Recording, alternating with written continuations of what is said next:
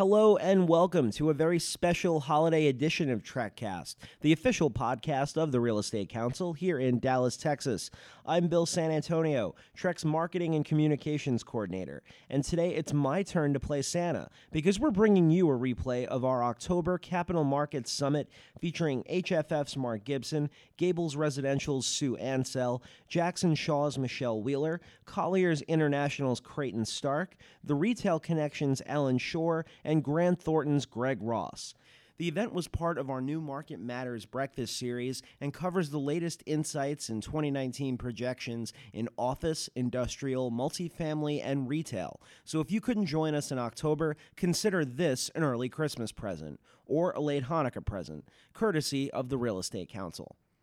Before we get into the replay, I'd like to remind you to subscribe to TrekCast on Apple Podcasts and SoundCloud, and follow the Real Estate Council on social media. We're on Facebook at the Real Estate Council and on Twitter and Instagram at Trek Dallas.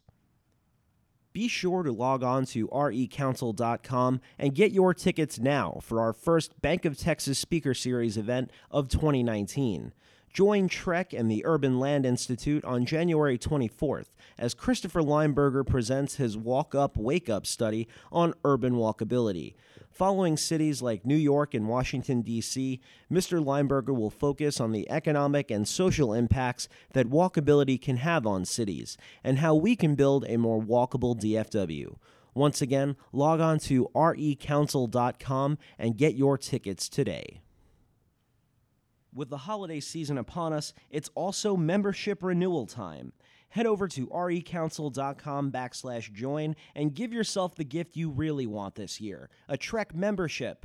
Gain access to educational programs like Market Matters, networking, philanthropic, and volunteer opportunities you won't find anywhere else. Stay connected to the latest trends, market forecasts, and the brightest commercial real estate minds in D F W. Once again, head over to recouncil.com backslash join and renew your membership today.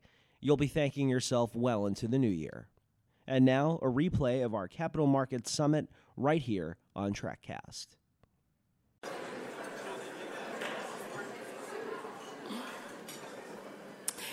Good morning. My name is Christine Perez, and I'm editor of D C E O, and we have the pleasure of being the exclusive media sponsor of Trek's Market Matters program.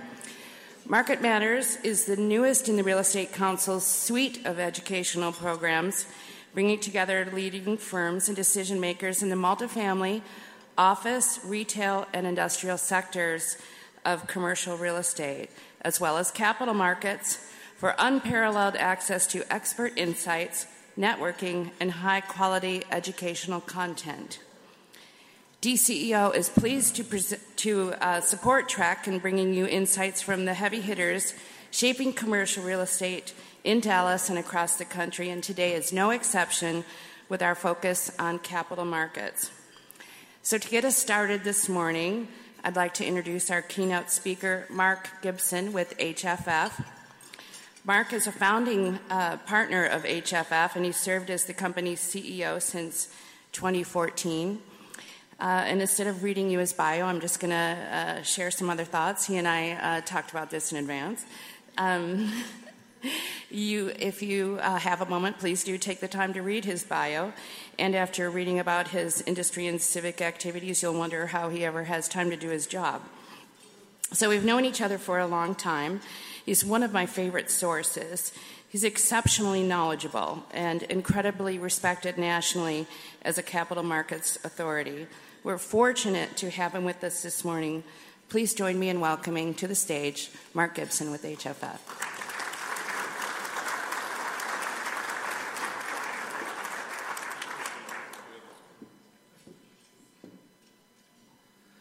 Thank you, Christine. It goes downhill from there, so... Uh, it's always a privilege to be here, and uh, humbling from my perspective because there's so much talent and knowledge in the room. Uh, but my job this morning is really to give you a very short overview of capital markets, and it's really hard to do uh, this year, uh, primarily because you just can't soundbite it. So if we're talking about multi-housing in San Francisco, it's going to be really different than talking about office in Washington, D C. Or frankly, if we're talking about housing in Washington, D C It's going to be really different than housing in Dallas. But we're going to do our best to give you a broad thirty thousand foot uh, view. And if you have any questions, I'm going to go through these slides really quickly. Um, if you have any questions or you need time to study, because you won't have time to really look at these slides here, um, send us an email, anyone at H F F, and we'll get you a, a copy of these. And what we're trying to do is just show you what we're seeing, capital flows around the U S, um, and give you a visual uh, from a slide perspective to help reinforce what we're talking about. And this is the data that we use, by the way, to plan for our company and what we're doing with hiring decisions or office openings or whatever. So it's, it's reasonably important data to us, and I hope you find it uh, value add. We are public, so just discount everything that I say and you'll be great, which is not a problem for those that know me really well. All right, so I've put this in uh, themes, and we'll hit the themes at a high level and we'll go through the slides uh, very quickly after that. So the first theme is we've grown up as an industry. Real estate is viewed as a valid asset class today, and what we mean by that is we've breached the ten percent threshold from an allocation standpoint of the largest owners of capital in the world, and that means state plans, corporate plans, endowments, and sovereign wealth funds. And why have they done that? And the reason, the answer to that is pretty simple. They have discovered over the last thirty years that if you invest in great real estate, and you don't over-leverage it, so you can get through a downturn, it goes up the next cycle. So it's valued higher coming out of an oh eight oh nine than it was in oh six oh seven. And you've seen it here, and it's played out for thirty years. And they go, my gosh, if I'm a long-dated liability person like Texas Teachers Retirement System in the state of Texas, their liabilities are thirty years because it's the teachers' pension plans. So they've said, well, real estate is probably the best long-term store of value, so let's do more of that, and we'll do an asset liability management strategy, and this works. So this ten percent threshold has been something we've been trying to get to for a long time. We breached it. But most state plans and most large organizations are actually at thirteen to fifteen percent. So institutionally, the amount of capital that we have from those types of providers is as high as it's ever been across the U S, which is a really good thing for us. Then we have another source of capital, which is the retail investor, which would include most of us in the room. So if you invest in a mutual fund, you're a retail investor. And today, we have a very different model than we had for the last fifteen years. So the last fifteen years, you had a high fee, uh, what we call the broker-dealer market, uh, unlisted REIT market, which was very prolific in providing capital to real estate for a number of years. Um, FINRA changed the laws in February of sixteen, which meant that if you invested a dollar, you had to show the group what the net N A V was the next month. So if you invested a dollar in February, in March, your N A V had to come out at eighty-five cents because it was a fifteen percent load. Blackstone changed that model, went directly to the wirehouses. There are five more people right behind them, and they're raising four hundred million dollars a month. So the whole model has changed, and it's it's the next iteration of real estate becoming a mutual fund type investment for the private sector. Not necessarily the public sector, but the private sector. And that is really big. Most individuals have less than one percent of their net worth in real estate. They generally have a home and a second home. And wealth managers are suggesting it should be ten percent, similar to an institutional allocation. This is a vast, vast Uh, amount of equity that's available to us. So capital is abundant.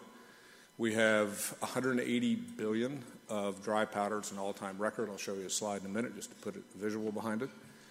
And discretionary funds. So this is money that's raised and closed-in and open-ended funds, and it's ready to deploy. And keep that in mind as we talk through these next couple of points. So um, it's shocking that we have the measure, uh, the measured view and the discipline that we have in real estate, which is the first time I've ever seen it, which means we have grown up. Because we have one hundred eighty-two billion dollars, yet transactional volume is down. In seventeen, we were down five percent. Since two thousand fifteen, we're down fourteen percent. And yet the A U M, so the assets under management in our business, so the denominator, the sandbox that we all have to play in, is double what it was in two thousand ten. Which is pretty shocking. So let me just think. So we have twice the denominator to play with, and our numerator, transactional volume, is down fifteen percent. So what in the heck is going on here? Well, part of it is what I stated earlier. They figured out that real estate's a great long-term store of value, so let's do more of it. Allocations have increased, so hold periods have elongated. And that's one uh, answer for it. The other answer is reinvestment risk. So let me give you an example. We, let's say New York is a good example. New York transactionally was down forty-three percent in two thousand seventeen, primarily because fundamentals were declining and have been declining for three years.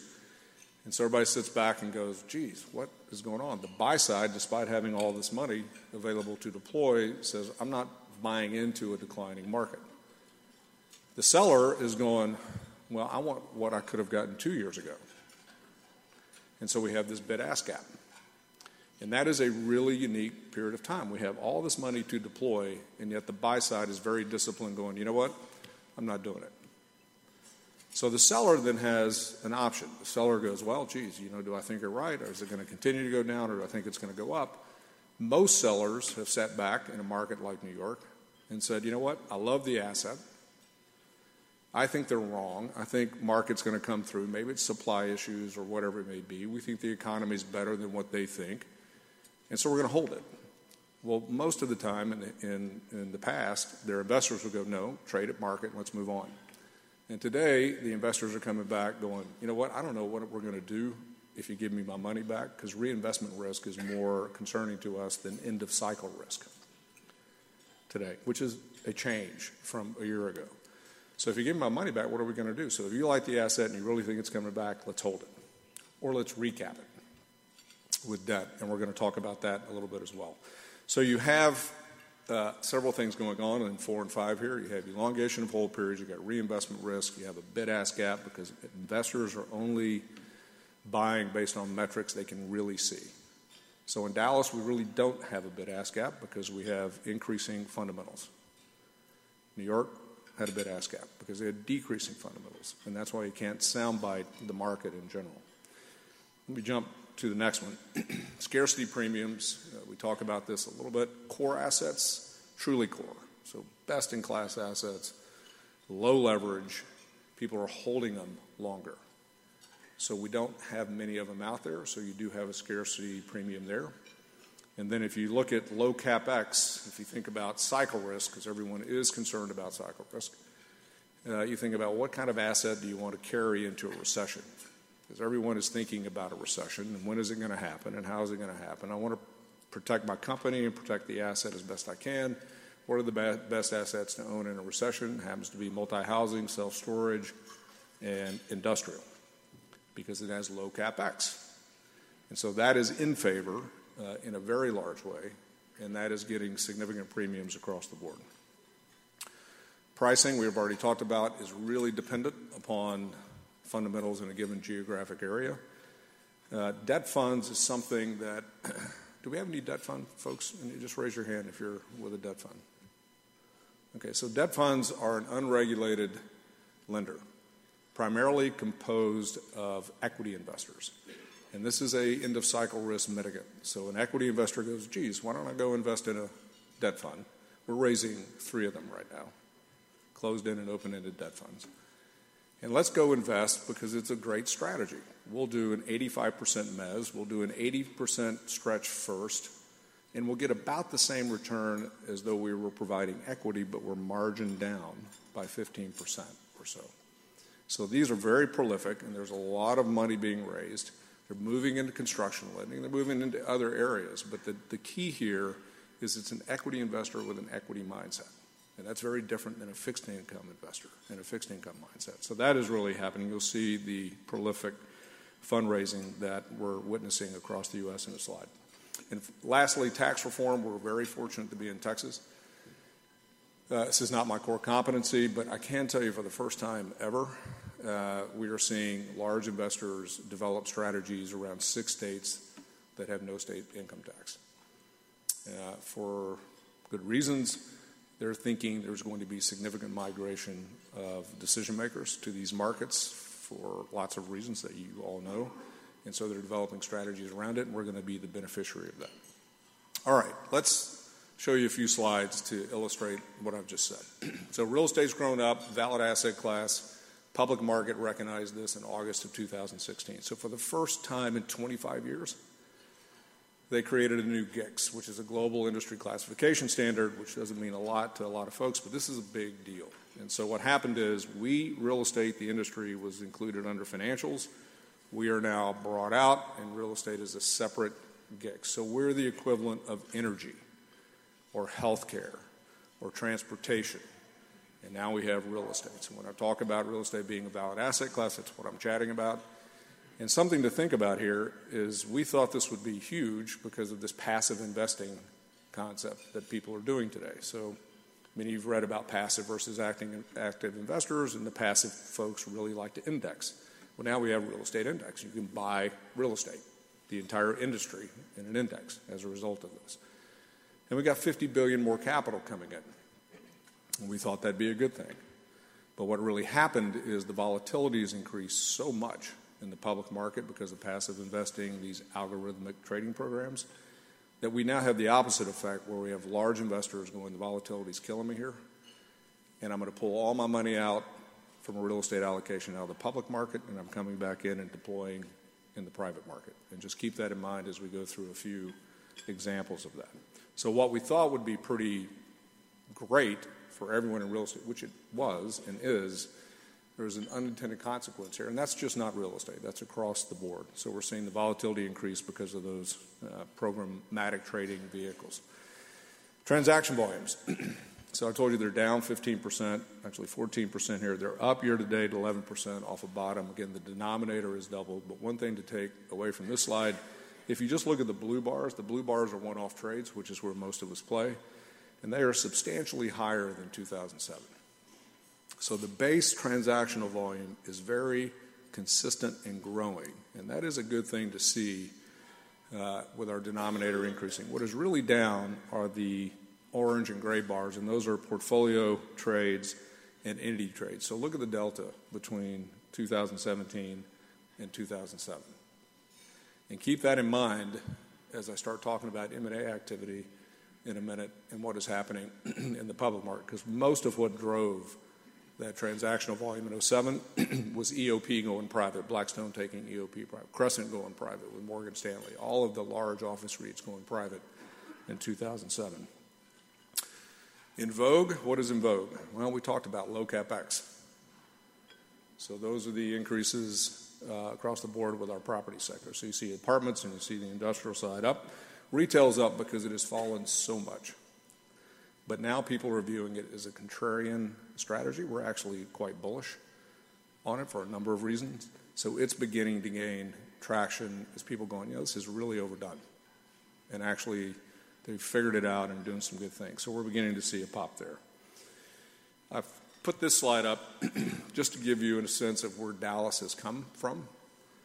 Uh, so you have Manhattan and you have L A, and normally on the top of this chart, and we're just looking at this for liquidity purposes.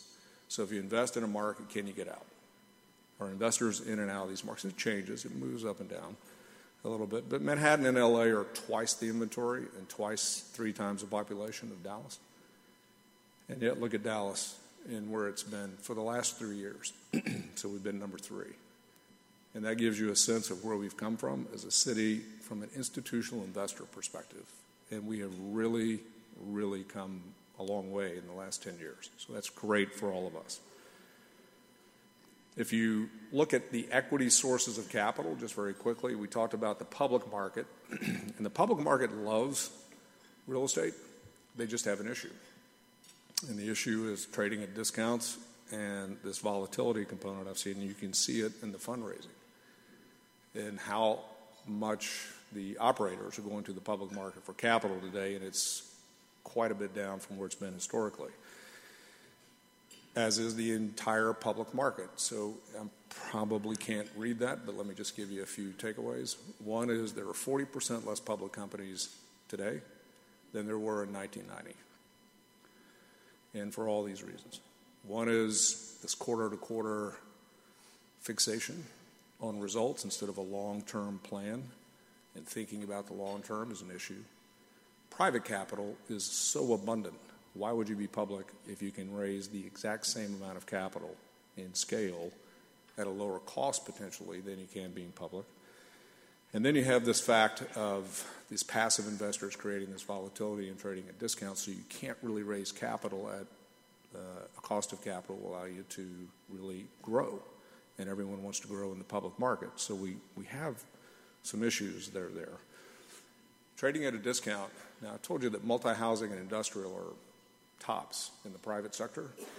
But if you look at the multi-housing business, they've traded six weeks out of three years at a premium to N A V, which means you can't raise money, can't issue equity.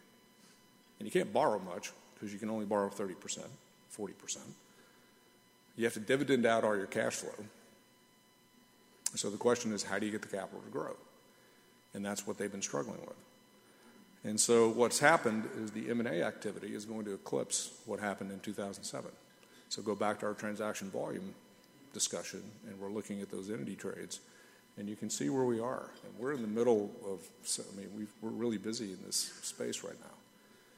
And so you're going to see a lot more of M and A transactions, public to public, public to private, private to private. You have a lot going on here, and by year end, it would be it would be a surprise if we did not eclipse oh seven. So I think transaction volumes over the next twelve months are going to change. And what's happening is the private placement market, because it can't really issue public funds, is going bonkers. So if you look at what's happening up here and where it's really come from, this is private placements with publicly held companies. So it's really increasing. Let me give you a couple of examples. So uh, we happen to be involved in the first one, where C P P I B is a very large sovereign wealth fund out of Canada. It's the first time a sovereign wealth fund has taken a listed company uh, in the U S private by themselves, and so they took Parkway private. And then if you look at Ivanhoe Cambridge, A P G, and G I C, all sovereign wealth funds teaming up with Greystar to take Monogram private. And then Starwood with Milestone, again, another multi-housing trade. If you look at J Vs, um, Columbia is a large office REIT across the U S, and we put Allianz, which is a French and German conglomerate, uh, with them to give them growth capital to go forward in a J V format. And the same with Madison Marquette and D D R and Blackstone and Steadfast. And then those of you in the investment management business, just to round all the discussion out here, the investment management business is changing. So if you look at what's happened with Columbia Threadneedle, which we would think of as Ameriprise in the U S, in Lionstone, you look at Legg Mason and their trade uh, with Clarion. They bought Clarion. If you look at Mitsubishi buying T A Realty. So if we just stop there for a minute, the first two things are really interesting because they could have sold to anyone. So investment management platforms in the U S are really in vogue for every finan- for banks, insurance companies, other financial conglomerates. They want to grow A U M in the financial management uh, standpoint, but they chose to sell to Legg Mason and Ameriprise. And why is that? And the reason is they have tremendous retail distribution networks. So Ameriprise is one of the largest wealth management companies in the world, as is Legg Mason Mutual Fund. They have this great distribution, retail distribution that we were talking about with the retail investor. That's why they, that's one of the significant reasons why they did that. And just so we put that in mind, the retail investor moves very differently than the institutional investor. So when the institutional investor gets nervous about a cycle or an asset class, the retail investor doesn't work that way. So it's a great differentiator and a non-correlated way to grow an asset base if you're an investment management company. The unlisted REITs, fifteen percent loads we were talking about. This is what the model was. Fundraising tanked. And then Blackstone came in and said, you know, we have a new model. So they reduced fees from fifteen percent to two percent, plus or minus on average. And we're moving forward, and you're going to see five to seven of these coming right behind them. On the institutional allocation front, I mentioned that we're at an all-time high on allocations. You can see it here at ten point three, but at nine percent, you can see that we're one hundred twenty basis points underinvested. A U M doubled. So, again, thinking about transactional volume, and I mentioned A U M doubling, there's the open-ended fund market and the closed-end fund market, and we have doubled. And I mentioned that dry powder was at an all-time high at one hundred eighty-two billion dollars, and there's the evidence of that. Just look at where we've come from since two thousand fifteen and then go back to two thousand seven. That's where real estate has gone, which is pretty amazing. Unintended consequence, it's really hard to raise funds. So we're in the fundraising business, and because there's so much equity and it's not getting deployed, investors are going, well, geez, why do I need to give you more money if I can't get the money I've already deployed out? And so that's interesting that it's slowing down a little bit, but we think it's a good thing. On the overseas investor front, we didn't talk about this, but vast amounts of capital, and I just want to show you that CalPERS is three hundred fifty-three billion dollars, which is the largest estate plan in the U S. It would be number two from the bottom in terms of scale. And most of these folks have less than five percent in real estate today. So just think about the breadth of that market. They've been hurt. Uh, we've been hurt just because of currency issues and various other things, but similar to some domestic capital, they've already put some folks out. There are some money invested in funds, so it's hard to deploy, and that's what we're, we're showing here. two thousand fifteen was an incredible year, but you can see they're up twenty-nine percent from last year. And the changes of where it's coming from are quite stark. So if you go back to oh seven and you look at Europe and the Middle East and Australia as the three largest providers on the far left of the slide, versus today where you see Asia, which is not going to change anytime soon, and Europe. And then you have North America. North America would be Canada primarily. And the Canadians are very keen on the U S and remain very keen, and they're growing uh, even today. Where it's going is also really different. So forever we said, geez, you know, foreign investors are going to stay on the coast, this bi-coastal strategy. Today, they're all over the U S. And if you look at Dallas, the circle in Dallas, the, the, the dark spot is where we were in two thousand one, and you can see where we are today in terms of scale of overseas investors. And most of you know, but the largest office trades lately have been with overseas investors in, in Dallas, Texas. So we have come way up the food chain relative to interest from the vast majority of overseas investors. The headwind here are hedging costs. So hedging costs have blown out two hundred fifty basis points, which is a problem. So if you're buying at a five cap, they're getting a two and a half percent yield. And this is strictly just due to um, interest rate differences between countries or regions. So not everyone hedges and not everyone has a a different view of interest rates vis-a-vis the U S, but if they do, these hedging costs have really blown out. So about fifty percent of the market has been hampered by this, and that's something to keep an eye on. On debt, very quickly, um, first time in history, debt decoupled from investment sales. So investment sales are down fifteen percent, fourteen percent. They're up eight percent in debt, and the reason is, well, gosh, I don't like what the price is going to be. We think it's going to be worth more. Let's go recap it. Let's refinance it.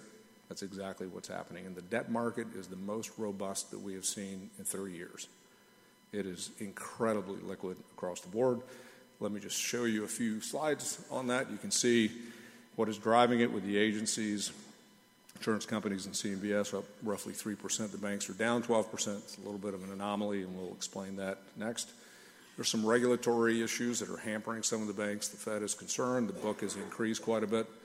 But lately, construction loans and term loans have been paying off at such a fast pace that they're really moving back into the construction lending market and particularly in the term market, which is where they get longer dated outstandings and get paid more and get better regulatory treatment. So the banks are going to be significant sources of capital for us again for the next twelve months. Insurance companies have more money than they can deploy. They're just looking for great assets and great sponsors, so that's a great thing.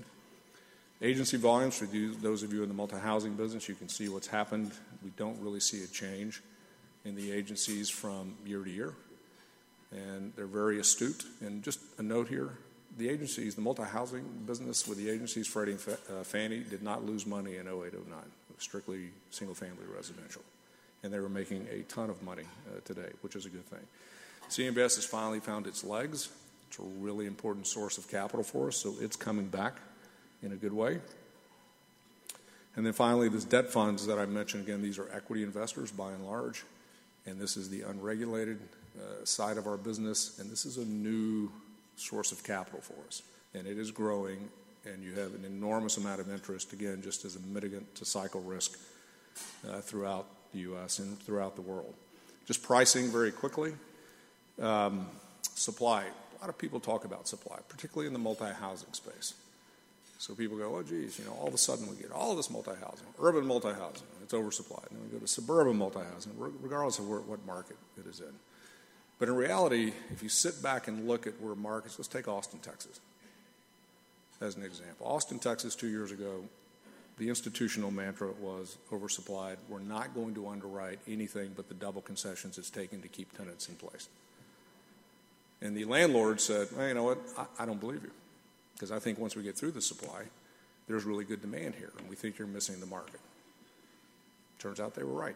So if you go look at Austin, Texas today, there's probably no better market from an institutional standpoint that they want multi-housing.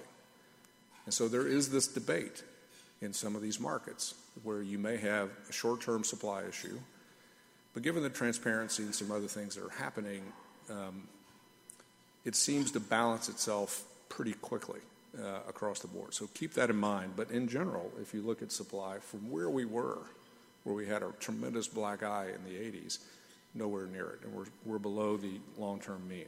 So what are some factors that could help us here? One is return on costs. How many developers do we have in the room? Okay, just yell out a number. What have your costs done over the last percentage increase over the last two years? thirty percent. Thir- wow, thirty-five? Okay. Let's say twenty-five to thirty-five percent. Increase in cost. What have rents done, Sue?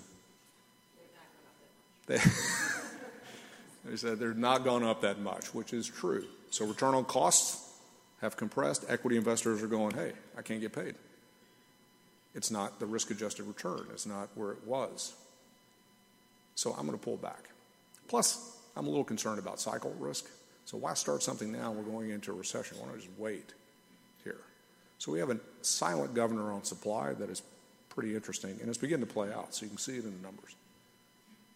So you can see supply coming down. And this Austin effect is beginning to happen in more markets, even where we had supply issues within an urban or suburban market. Uh, cost of debt and equity, very quickly. A lot of institutional investors pay attention to this. I'm just going to hit it very, very quickly. Essentially, if you look at the orange line, uh, that's R C A. So every sale in the United States above two point five million dollars is what it represents. We're seventy B P inside the long-term mean spread over cap rate over the U S Treasury. seventy B P under the mean. If you're NACREF, which is institutional, we're one hundred B P under the mean. And they go, my gosh, what's happening here? And I said, well, what do you think? And they said, well, it feels like oh seven. And I go, why do you think it feels like oh seven? And they go, well, it's a cap rate. And I go, you're right. It was a cap rate. We're almost identically at the same cap rate. What was the U S Treasury in oh seven? Well, I don't remember. It's four point two percent. What was the spread in two thousand seven? I don't remember. It was negative. So the investor market was saying real estate's a safer bet than the U S Treasury. That is ridiculous. We should. That's stupid. Today, we're at an average of one hundred seventy-three B P on the NACREF, and we're at two hundred five, if I can read that correctly, three hundred five on the R C A number. That's a fairly significant risk premium in a very, very different model. In addition, for those of you that were in the market in oh seven, we were underwriting rent growth at ten percent, ten percent, ten percent, buying at a five cap rate, exiting at a four. It was crazy. Today, it's very, very measured at three percent or two percent or zero percent. And if you buy at a five, you're exiting at a six. So the risk profile here between now and oh seven is really different, and then leverage is substantially less than where it was in oh seven. And none of us are naive like we were in oh six, oh seven about debt on debt on debt on debt in the single-family market. So a, a, an overall comment here is there's no naivety less, left in the market. Everyone understands risk and everybody knows about it. It's just what are you going to get paid for it? That's a really different view than we had in oh seven. And to illustrate the point, look at the far right. Total, total return is comprised of cash on cash and residual. So in two thousand seven, thirty-five percent of the total return was cash on cash and sixty-five percent was residual based upon those ridiculous underwriting metrics I just told you about. ten percent rent growth, ten percent rent growth, ten percent buying at five, selling at four. And today, we're sixty-five percent cash on cash. Cash on cash, which is what people want. They want yield. and thirty-five percent are residual with very measured metrics, very disciplined markets, why we have a bid-ask gap. So if anyone asks you about oh seven versus today, and there's, there's a good debate here, but there really is no debate relative to the risk structure that exists today versus where we were in oh seven. On interest rates, very quickly, if your cap rate moves from five to six, your N O I has got to move, has got to grow twenty percent to maintain price parity. So to keep the same price, you got to grow N O I twenty percent. So you got to wonder, well, if interest rates really move, how long is it going to take for my cap rate to gap out from five to six percent? So let's talk about interest rates. So the Fed, this is what the Fed has told you. This is exactly what they've told you. This is their dot plot. So they've said this is what we're going to do. So interest rates are moving. They've moved quite a bit. The consumer hasn't taken it. It mostly has been lenders compressing spreads, which is interesting. But the market, the fixed income market, this is a multi-trillion dollar fixed income market, is going, no, nah, we don't believe you.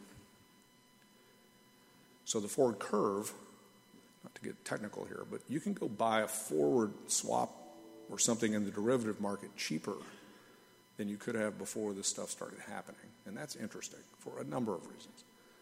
So we'll see how this plays out, and there's a lot of implications there, but it's, it's telling to see the fixed income market having a little different view. N O I growth is important. So you can see the public market uh, statistics, they're predicting about two to two point five percent growth, N O I. And the private market is predicting about the same. And this is growth, so one to three percent, something like that. And then finally, on rates, um, when you think about can rates move and you see the Fed, what they're saying, et cetera, but when you look at the U S at three point, call it two percent today with three point one eight. one point nine percent, and you look at us versus the U K at one point two of France, and you kind of go, wow, that's a pretty darn good risk-adjusted return. And I think that's really healthy for us uh, across the board. So concluding here uh, very quickly, I think I'm a little over, Linda, I apologize, but um, concluding here very quickly, it's really interesting market for me. I've been doing this a long time, and what I find, I spend most of my time with financial types, state plans, endowments, corporate plans, sovereign wealth funds, et cetera. They've been freaked out for four years thinking we're going into a recession tomorrow.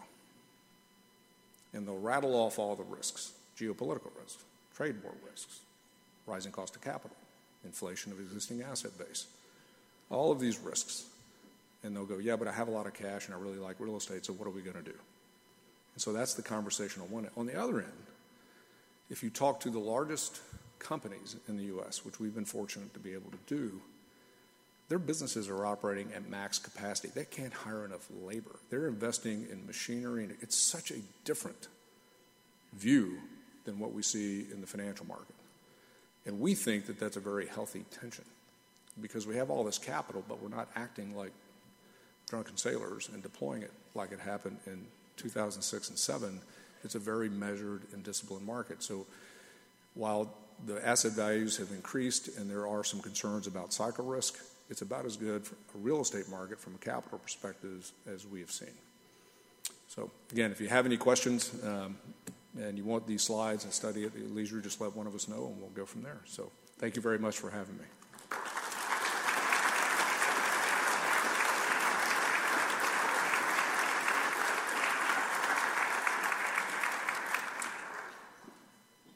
I'm really sorry. You know, you just can't you can't plan it that way. I have another job. So I want to uh, introduce Greg Ross uh, um, here. So the moderator of the discussion is Greg. Greg has over twenty-five years of experience in the real estate, hospitality, and restaurant industry sectors and provides accounting, auditing, consulting services within the industry groups. He's assisted clients with real estate transactions, cost allocation models, equity structuring activities, internal control evaluations, and variable interest entity consolidation issues. That's a lot. Pause right there. That's pretty good. Uh, he also assists many clients with new accounting implementation and financial reporting preparations. Experience also includes public-private REITs, real estate investment companies, construction general contractors, and other types of public and private companies.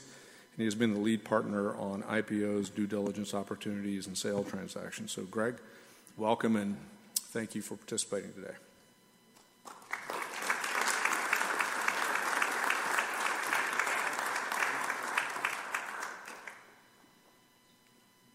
Thanks, Mark, and thank you, everyone, for having me today. Um, I guess him reading my bio makes me sound really, really old compared to that picture we have in the program today.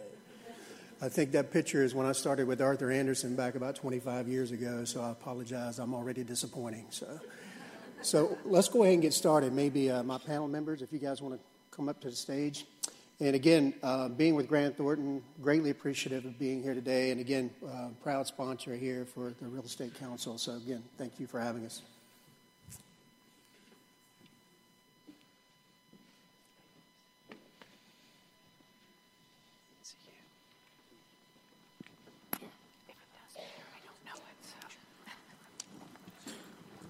I think uh, as we get started, um, why don't we go ahead and go through an introduction? I mean, you guys are, are, are very well situated here in Dallas, excellent reputation in the marketplace, but go ahead and give us an introduction of yourselves, your background, your experience, and, and maybe a little bit about what real estate sectors you guys are involved in. Uh, sure. My name is Alan Shore. I'm a uh, co-founder and president of the Retail Connection, based here in Dallas with uh, offices in Austin, Houston, and San Antonio as well. Uh, we've been in business for about fifteen years. Um, first thirteen were, uh, were very, very strong by way of development. We'll get into that a little, little bit later. The last two have been a little different with, uh, with the changing nature of retail. We're a retail shop. We, um, we represent about three hundred retail and restaurant clients, uh, helping them with their real estate needs uh, in Texas and around the country.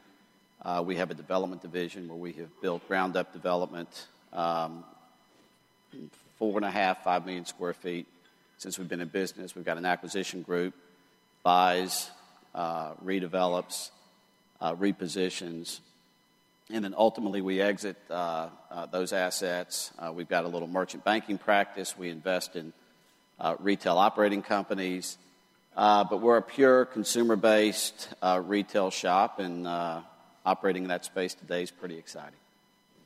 Thanks, Alan. Michelle? My name is Michelle Wheeler. I'm president of Jackson Shaw Company. We're a private real estate development company that has been in business for forty-five years. We have three product lines that we specialize in: urban industrial, which is mid-bay, multi-tenant industrial buildings, uh, limited service hospitality, and then residential. Uh, we are based in Dallas, but we have small satellite offices in the areas in which we have development activities. Currently, we have close to three million square feet under construction across multiple states within the U S on the industrial side. And then we also have a hospitality practice that we're very active in right now, that we have uh, developments under construction. But we're purely a real estate development company. Good morning. Sue Ansell. I'm the president and C E O of Gables Residential. Uh, Gables is a thirty-six-year-old company. We build, own, manage, develop multifamily and mixed-use communities around the country. Today, we manage about thirty thousand multifamily units and about four hundred thousand square feet of retail. We invest and develop in nine markets around the U S, spread out uh, sort of a smile around the U S: Boston, D C, Atlanta, Southeast Florida, Houston, Austin, Dallas, Denver, and Southern California. And then we do, uh, manage for others in other markets as well, so we have a pretty good uh, national footprint. We have about eight hundred million dollars of real estate under development currently. That's pretty typical for the amount of uh, activity, about ten deals. Uh, where that development activity takes place depends on what's happening in the local cycles. We are primarily a urban core or a live, work, play developer, so uh, A, A-plus communities typically it's under development, and believe strongly in the live, work, play element for our um, design. And good morning. My name is Creighton Stark. I'm an executive vice president, and I help run the institutional office investment sales and capital markets for Colliers International in North Texas. Um, we specialize in selling office product. We're one of the leading specialists in the marketplace for product types, uh, basically twenty million and up. Um, and uh, thank you for the opportunity. Glad to be here. Thanks, guys. Um, Creighton, we'll kick it off with you. Um, give us uh, a current update on the capital markets. We just heard Mark's presentation. He went through in pretty good detail of where we're at and, and what it looks like. But from your perspective at Colliers, what are you seeing? You know, what are we expecting to see from interest rates, capital market structure, investment community, and then maybe tailored a bit to here to the Dallas community? Well, you know, I, I gave this a lot of thought. Um, this is, uh, you know, obviously Mister Gibson's a tough act to follow. Is it uh, respect? So if you guys want to get up and walk away from right now, I don't blame you. Um, but bottom line is, is it appears as though all the fundamentals are in check. Um, it really doesn't seem like there is uh, any one specific sector that's overheated uh, right now in our sector of the industry. Um, lending's grown, but leverage levels are under control. Uh, both borrowers and lenders have been disciplined about their underwriting practices. Um, it appears as though there's not really a whole lot of high-octane debt out there that makes the, the capital stack seem a little bit lopsided. Um, there continues to be record levels of debt and equity available, although interest rates have inched up quite a bit. Um, for the right sponsorship and property, capital is aggressively targeting opportunities. And, um, you know, you look at where we are and what we have going on here in the Dallas-Fort Worth metro, Metroplex, and you you got to ask, you know, why not? Um, this is a, a tremendous place to be, uh, great dynamics. Um, properties are at historical high levels uh, as far as values go um, and continue to be. Uh, rental rate growth year over year continues to exceed expectations. We've got steady job growth. We've got a favorable Texas business climate. Um, we've got a highly talented labor pool and significant industry growth. Uh, D F W continues to be ranked as one of the top three places for uh, investors to invest in. Um, we're seeing a flood of new capital sources that come into uh, Dallas and Fort Worth uh, from every level. Um, you look at the Hertz Group that came in and bought the Pier one building in Fort Worth. You look at, uh, I mean, we've got a building right now in the market, four sixty-five Independence at Independence and George Bush, and we've seen um, buyers come in from every area of the country, every area of North America, uh, looking for an opportunistic type return that they can achieve on a building of that nature. Um, Current overall dynamics that are in place have uh, allowed for highly desirable, uh, for a high, highly desirable investment arena. Um, there are some potential headwinds, I think, that, that come into play that we have to be cognizant of. Um, you know, a few things that, that kind of stick out, and Mister Gibson touched on several of those. But, um, you know, there is a, a corporate debt bubble Um, that we have to be aware of. Um, corporations have taken advantage of the really low uh, levels of debt, and uh, they're fifty percent higher leveraged than they were back in the last downturn. Um, so that's something that we really need to think about. Uh, uh, you know, a weaker global climate is kind of what we're faced at currently as well. You look at what's going on in China, Um, and, and with them trying to get control of their debt. Japan, you look at Brexit and um, and what's going on there. You look at um, uh, you know a lot of these the, the immigration movements over in Europe too, which are affecting affecting the global economy uh, drastically. Rising oil prices, uh, something else. Uh, auto production, you know, with rising oil prices, gas gets more expensive. The rising interest rates, it's more costly to buy a car. Um, so, you know, conversely, it affects a lot of those, uh, uh, a lot of the factors that are important for that. Um, the tariffs uh, are also very important. Um, but, uh, you know, with, with a lot of the things that are going on there, it's just going to be more costly for goods. I'd say probably, though, the thing that I want to touch on the most, which I know is in the back of everyone's mind, is uh, rising interest rates. Um, the ten-year Treasury climbed uh, to three point two percent in early October, which is the highest level since May two thousand eleven.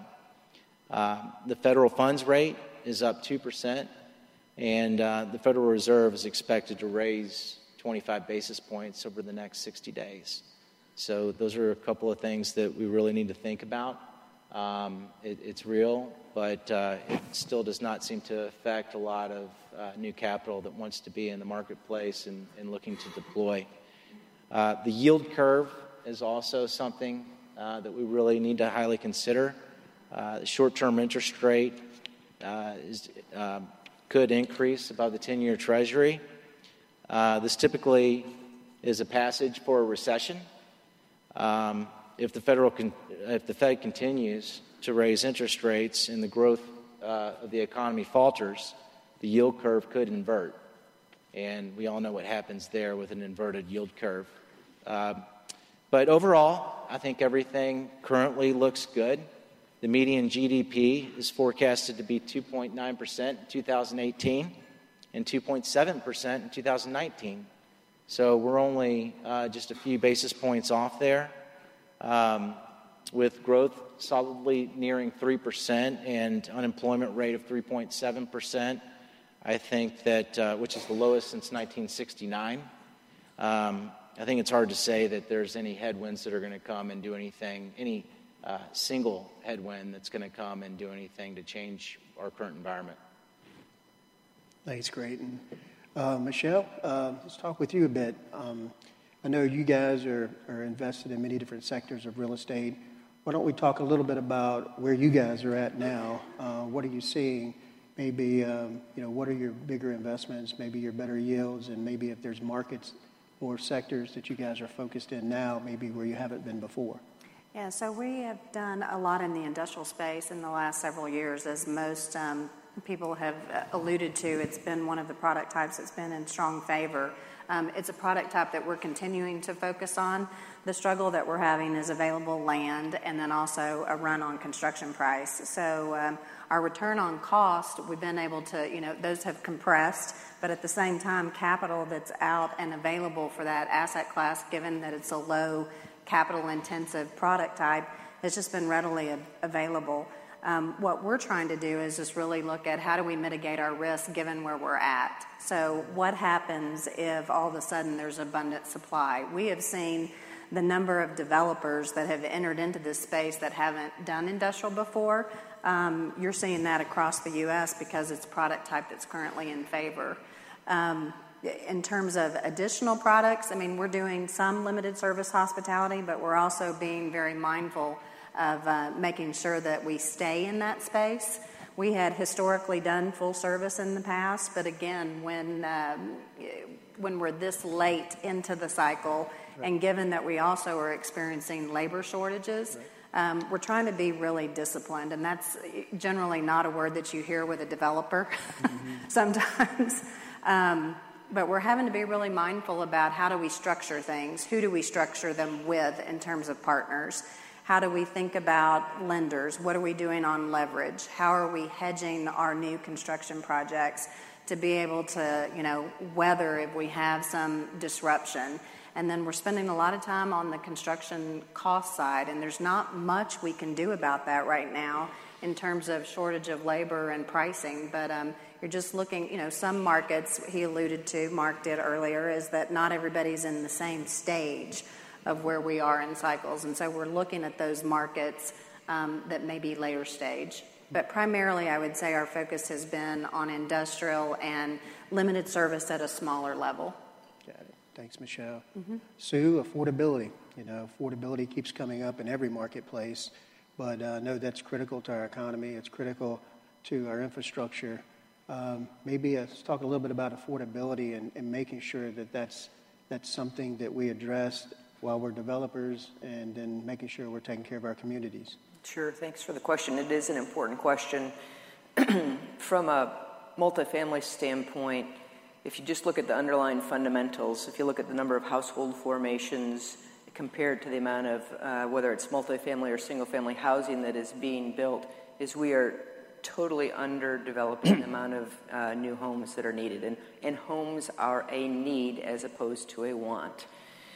Uh, but what, where that has happened, where the development has happened, has been primarily in the A space, uh, in the luxury space, because that's really all you can afford to build. The, as we talked about, in the construction prices are rising, land prices are rising, so it's very difficult. You, it's very difficult to build a new market rate or affordable uh, market home, multifamily home. And so we really are at a fundamental um, divide within the multifamily industry. There is lots of supply. There's lots of supply that's coming. It's getting absorbed in the luxury space, but we are under-servicing um, the affordable and market house uh, supply or, de- or demand. We can't meet that demand. So what do we do about it? I mean, you're seeing it come across in, in different ways. There's a uh, regulation that's going before California in two weeks called Costa-Hawkins, and it's a Costa-Hawkins is a law that was put in place in the early eighties in California that said no city or locality can have implement its own rent control program. There was there was rent control that was grandfathered, but it said there's no new uh, rent control allowed, and they are trying to rescind that law and, and allow cities and states to have their own um, laws and regulations about what rent control can put in place. Quite honestly, that's probably the worst thing that you can do for affordable housing, because what it will do is it will uh, shut down, it'll make it even more expensive to deliver new supply, and what you really need is more supply to address these issues. So I think as an industry, it's really incumbent upon us to come together to try to find a solution. There's lots of ways that we can address it. Some of them are going to be public-private partnerships. I think there is a role for the federal government to uh, play in this in this space. And then I think as uh, multifamily developers and owners, we need to come together to try to lean into this process, because if we don't, uh, if we don't come up with a solution, a solution will be imposed upon us, which will be difficult. I had the opportunity about three weeks ago to testify before Congress on this particular topic. And what you may not know is that um, the cost of regulation, there's a study that was done by uh, the N A H B and N M H C together. They funded a study, and the cost of regulation is about thirty percent of the cost of a new development. And that regulation is, look at regulations are important. We need to stay within the guidelines, but there are unintended consequences of the layer upon layer upon layer of regulation. And so it is going to be a multi-pronged attack to address this issue, but it is a critical issue, and, and so I would encourage everybody that's in this industry, start thinking about what we can do to try to address it, because there there is not a silver bullet that solves the problem. Thanks, Sue. Alan, um, a lot going on in the marketplace, a lot of changes. You know, Mark hinted to it, the, the panel members have hinted to it. Um, building a building five, ten years ago is a lot different than today. If um, if you're a developer, you're developing, you're investing, what is that new, what's the new building, what's the new investment look like now compared to five, ten years ago? Yeah, I mean, retail obviously is in a very dynamic place today, and I alluded to it in my opening that, you know, the last two years we've seen uh, a lot of change. You know, there are those that think that, you know, retail is uh, in a real down cycle, uh, that the apocalypse is here uh, with all of these retail bankruptcies. Uh, but on the other hand, um, you know, you see a lot of growth, both in traditional retailers, in these new digital retailers that are, that are opening up physical stores, uh, in the entertainment space, in the medical retail space, in the restaurant space. Uh, if you if you look at the numbers and you can get past the bankruptcies of Sears and Toys R Us and, and, and others, and look at where the growth is. The growth is dramatic in places like value retail, the T Js and the Rosses of the world, um, entertainment, Topgolfs and the Dave and Busters of the world. Medical retail is, is growing tremendously. Uh, restaurants, these are the new anchors. And, um, you know, what I what I said, our, our first thirteen years in business, you know, we we built large centers and had as our anchors the junior boxes that, that, that, you know, provided great credit, great stability. They were growing, the Bed Baths of the world, the Dicks, et cetera. And that's really changed. We're seeing those retailers focused on cleaning their portfolios, slowing their growth, and what's uh, what is replacing them as, as the new anchors are the entertainment concepts, the restaurant concepts, um, the medical uh, retail. And so, you know, we are, and we're changing with that. You know, we're pivoting our business to where if we're building something today, or if we're buying and redeveloping something today, it's going to be probably in the urban markets. Um, you know, a great example is uh, what we just uh, bought with uh, with our uh, partners, uh, the Knox District, and that's going to be a longer-term project. And that's going to have some mixed use to it with some additional multifamily and some office. Uh, but we're also going to give the customer what today's customer is looking for, and that is an experience. We're going to have green space. We're going to have pocket parks. We're going to make it really authentic and walkable. And I think that's the difference between building, developing, or redeveloping something today versus uh, what we would have done five, ten years ago. Thanks, Alan. Uh, Sue, come back to you a little bit on technology. You know, technology keeps coming up, uh, improvements, process improvements. But uh, you mentioned during Mark's presentation that costs have went up, but rents have not. So um, from a technology perspective, what do you see and what do you expect? Yeah, it's interesting. We're at an interesting point uh, in many things, but uh, you're seeing it, it in everything we do, every walk of life, how technology is changing uh, what we do, and I think it's going to fundamentally change the real estate industry. When you talk about it, you know, easy things to talk about are what's happening on, on, on parking garages. You know, if we, we build a parking garage within our communities today, uh, it's primarily regulated by the cities saying how many spaces you need. And we used to, if we built a project that had one point six uh, spaces per unit, I used to think we would be totally under we would be totally underparked and have a parking challenge. Well, the world has changed. There's autonomous, there's not autonomous cars, but there's Uber and there's Lyft, and there's lots of other choices. Today, if we have one point six spaces, we are totally overparked. And so from a technology standpoint, that's one thing that's impacting us and impacting our costs. So how do we address what we're doing? If you think about everything that's happening at the at the property level or the management level, um, think about blockchain technology. You hear about Bitcoin. We're not accepting Bitcoin, and I'm not sure we ever will accept Bitcoin, but um, this is fundamentally changing the way we do business. If you think about how you build and design a community, there are places where people are now using um, printers, three D printers, to design parts of their building. It's going to fundamentally change what we do. When we are designing new product today, we are trying to think about how you can take common space and make that do one thing in the morning, one thing in the afternoon, and one thing in the evening.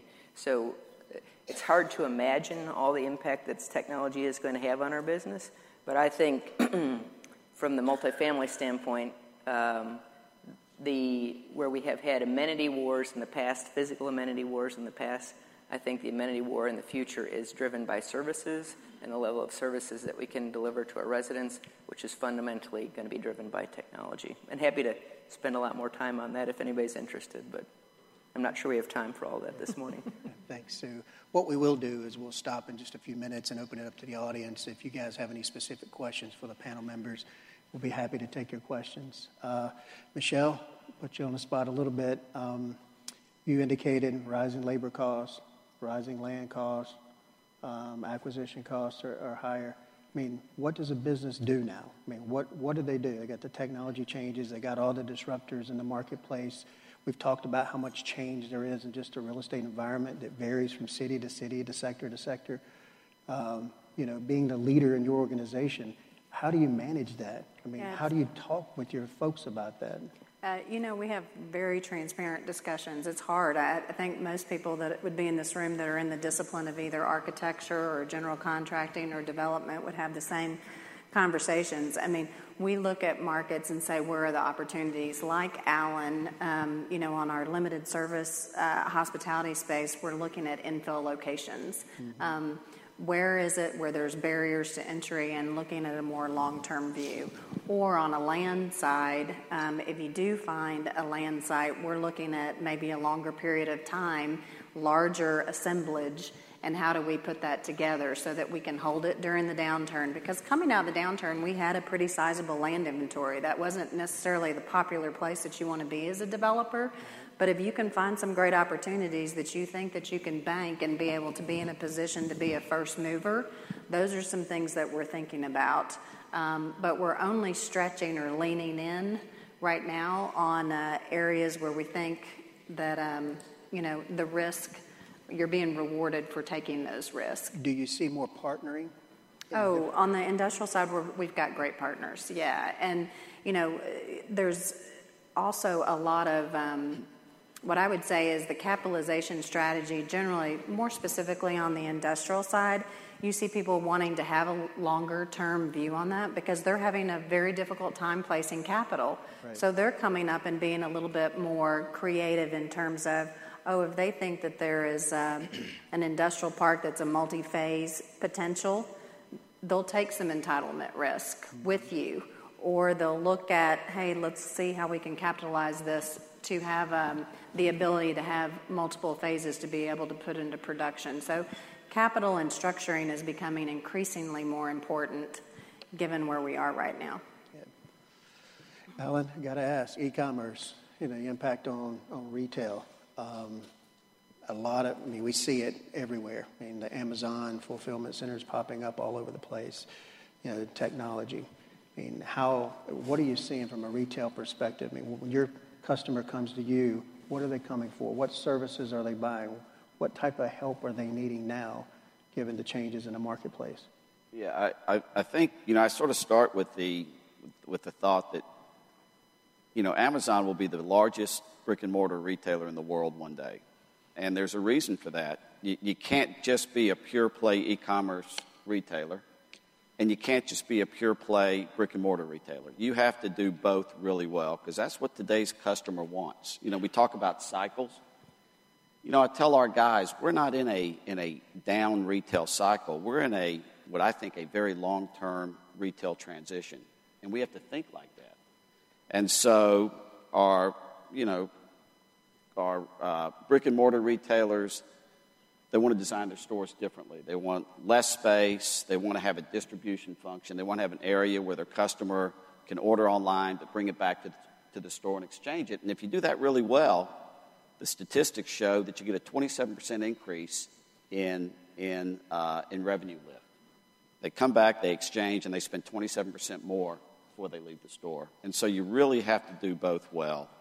And um, and I think that's, you know, that's where we are. There's a reason why the e-commerce retailers are opening up physical stores. And it's happening well beyond Amazon.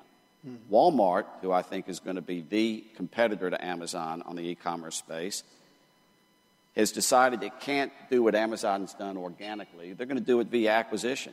And they've acquired five or six pure-play e-tailers. And they're opening up stores, the Bonobos, Mod Market, Moose Jaw Mountaineering. They've got, as I understand it, uh, targets for ten or twelve more over the next eighteen months.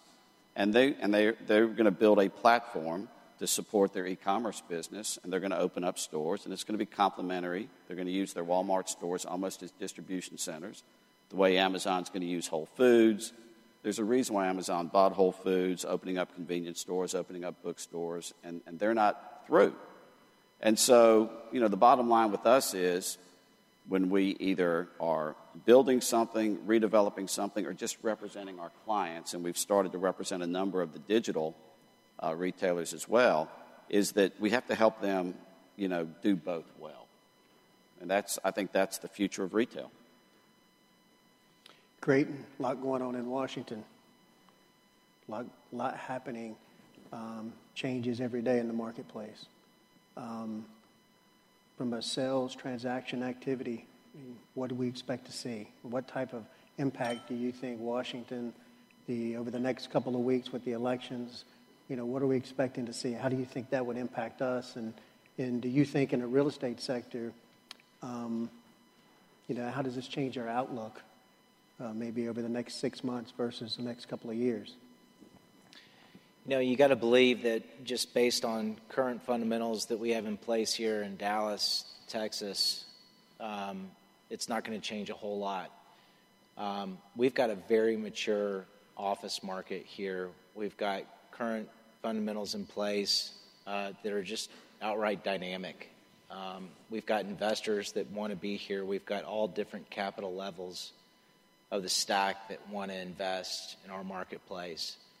Um, we've not seen anything like this historically ever, and we're going to continue to see it strong um, regardless of what happens with interest rates or who becomes who's in charge of government. Um, it's purely an investment play to these guys. We're still one of the strongest, if not the strongest, marketplace to invest your capital, and um, we have a we have a tremendous opportunity here. But we are stewards of the industry. We have to be responsible. We have to be di- disciplined, um, which we've we've got a history of not being, which has uh, prevented a lot of groups from coming back into our market because of what had happened to them twenty and thirty years ago. So um, if we continue to, to do what we're doing today and have been doing for the last ten years, I, I don't see any end in sight, and I don't see a hiccup along the way. Got it. Sue, I know we talked, and uh, I mentioned culture. Uh, I know my organization is very focused on culture and being intentional about it, uh, trying to drive a positive culture. And when I was looking at Gables and your organization, you talked about your culture, your leadership, your focus on sustainability, et cetera. I looked at it as what your core values are. Tell us a little bit about your culture and your organization and how you think that drives your success. Thanks. It's a topic uh, we're passionate about at Gables, and I love to talk about, so I appreciate the question. Fundamentally, I think we focus on, on four things, and they may seem, you may say a lot of people talk about those same things, but it, it is a part of, it's inculcated in, into the hearts and, and souls of many Gables associates. The first thing we focus on is our associates, and we want to make sure that they have an unparalleled employment experience. And so we want to be the employer of choice.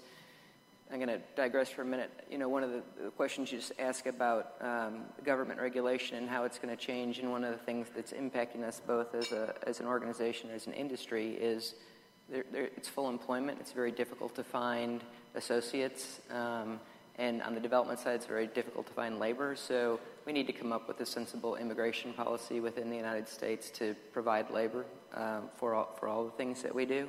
But be, as a result of that, we've Uh, and even before, we've recognized that really making certain that our associates have a great experience within the company. Want to once we've identified them, we want to ret- retain, train, and retain those associates. So we do some things like we have a, a sabbatical program. When you've been with the company for ten years, you're required to take a six-week paid sabbatical, and then uh, every five years thereafter. So that, that is a huge benefit. We think people go away and come back fresh-minded and, and ready and eager to work. We really focus on, once we've hired the associates, looking for high potential associates and providing the right training and leadership skills for them to grow within the company. So first step is, you know, that unparalleled employment experience. Second is really focusing on the customer service for our residents. Look at they're the reason we're in the business. And so um, making certain we can build the best communities and the best locations, but if we're really not taking care of, of those residents and delivering to their needs, they're going to go somewhere else. They're going to vote with their feet. And so that's part of, as we were talking about amenities earlier, what is it that our residents really need?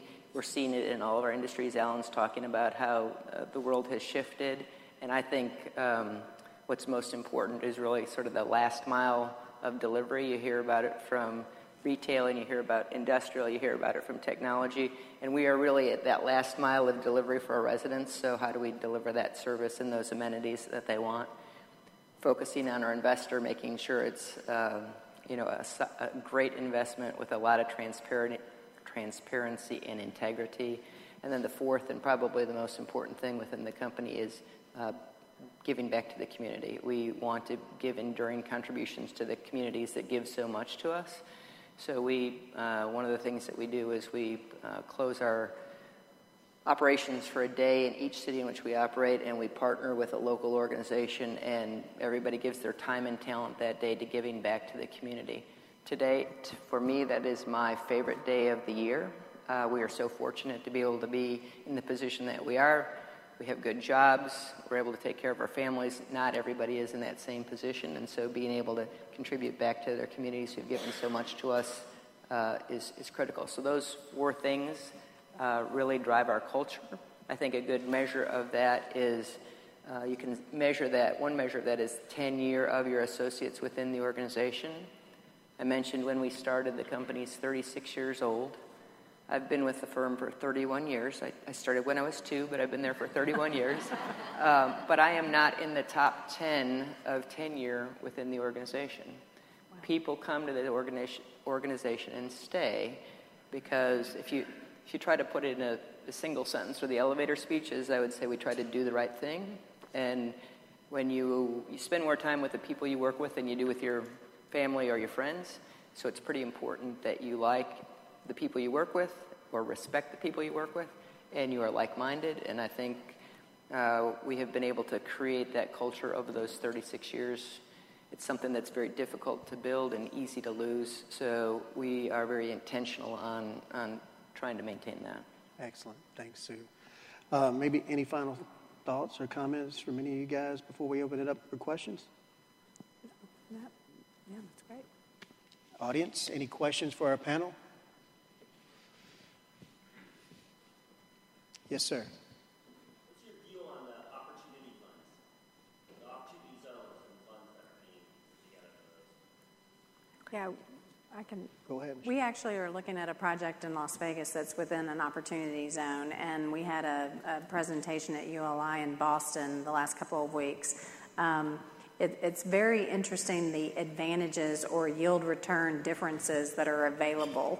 Um, if you're able to take advantage of those opportunity zones. I think that you're going to see a lot more capital and a lot more funds being created um, to take advantage of that tax structure. I mean, if, you know, there was an illustration that basically said if you had a, an industrial building that was within, I'll just use that as an example, if you had an asset, we'll just say an asset within an opportunity zone that was earning a six percent return, if you were able to keep that same investment over the entire ten-year hold period, you would have three hundred basis points at the end of that period. So I think it's a pretty significant tax strategy for people that have a long-term view on holding assets. I, th- I think when Mark comes back next yeah. year and gives his update, the bar that will change, he talked about debt funds today. Yeah. Next year it's going to be, you know, people investing in the opportunity zones.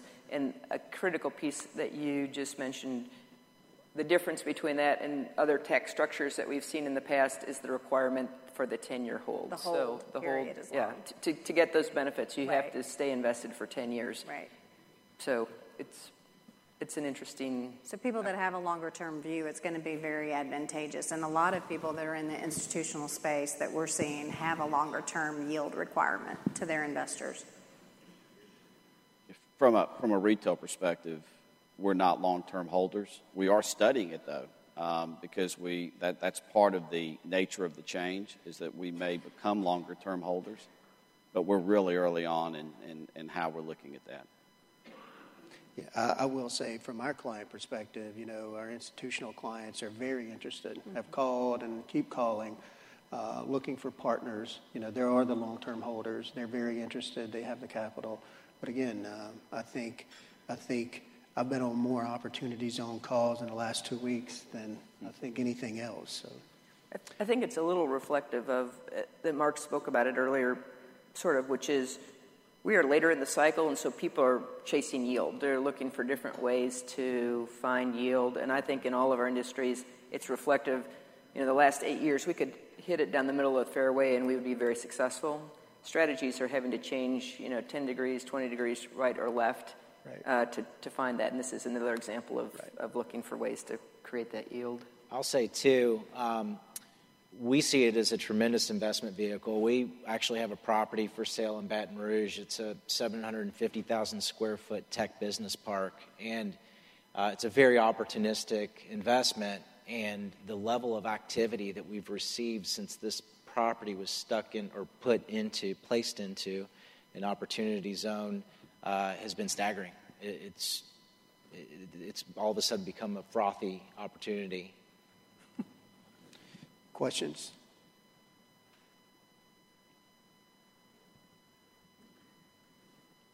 Got to be some more questions. A lot of real estate people.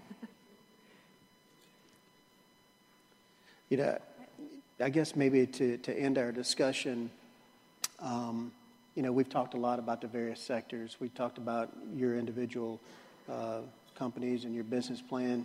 You know, what are some of those changes that you guys have had to make over the last month or so? You know, when you go into your office today, I mean, what's going to be the first couple of things you have to tackle? Just curious, Michelle. Uh, from a project perspective, project, an issue, yeah, concern. We're, you know what? We're still, like most businesses, keeping our heads down and getting projects done that we need to get done. Yeah. Um, it's business as usual, and there's not been any major disruptors. It's just that you're thinking about things, and you go to panels or discussions like this, and everybody's going, "Okay, when's the ball going to drop?" But so far, everyone has been very disciplined. I mean, the banks have been disciplined, your capital partners have been disciplined, and developers have been disciplined. Labor and construction costs have also moderated all of that. So we're still really excited. I mean, we're all very blessed to be in Texas. Mm-hmm. I mean, look at the number of cranes. We're one of those states that doesn't have state income tax. Um, and we have really benefited from strong jobs and uh, relocations to our market. So, you know, we're We're excited about what we're doing right now. I would say over the last, if you extend the period longer than the last thirty or sixty days, I'd say the last year, we are take, we're looking at investment opportunities differently. We're less willing to take entitlement risk. We're looking for shovel-ready sites. We're adding a lot of contingency, much more contingency to our um, underwriting um, and recognizing that, that yields have moderated. So being more conservative on that side. In the last thirty to sixty days, or, or call it ninety days, the uncertainty that's created by the potential tariffs is unmeasurable. You know, we are getting hearing from our subcontractors that there's a thirty percent increase in, you name the the the issue. Those haven't those tariffs haven't taken place yet, so who knows if it's really the subcontractors looking for an opportunity to. They're either protecting themselves or padding their budget, and it's it's uncertainty. So it's that's the challenging thing today, and, and how do you plan for that? Thanks. Uh, I want to thank you guys for joining me today. Um, excellent speaking. I mean, great to be here. Um, can't believe I get to share the stage with all you guys. But uh, me being from Charlotte, North Carolina, and learning a lot about Dallas, this is a great opportunity as well. But, again, thank you guys. Appreciate everyone coming, and maybe what we'll do is turn it over to Linda. Thank you. Thanks, guys.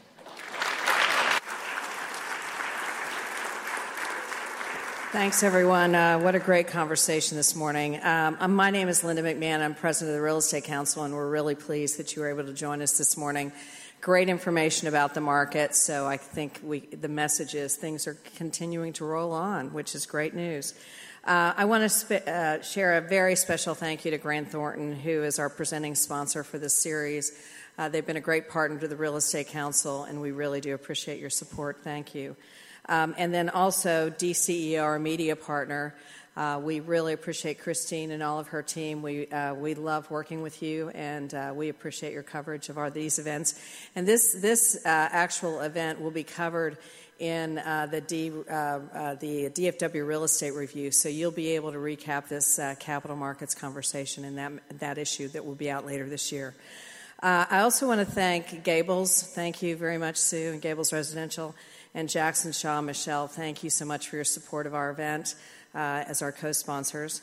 I'm glad you could join us this morning for Market Matters. Uh, we pride ourselves on trying to bring you some really cutting-edge information. We've had some great programs here at B L O, and we will be uh, re- returning on November twenty-ninth, where we will have Lyda Hill and the Chief of Police and other speakers talking about the impact of collaboration.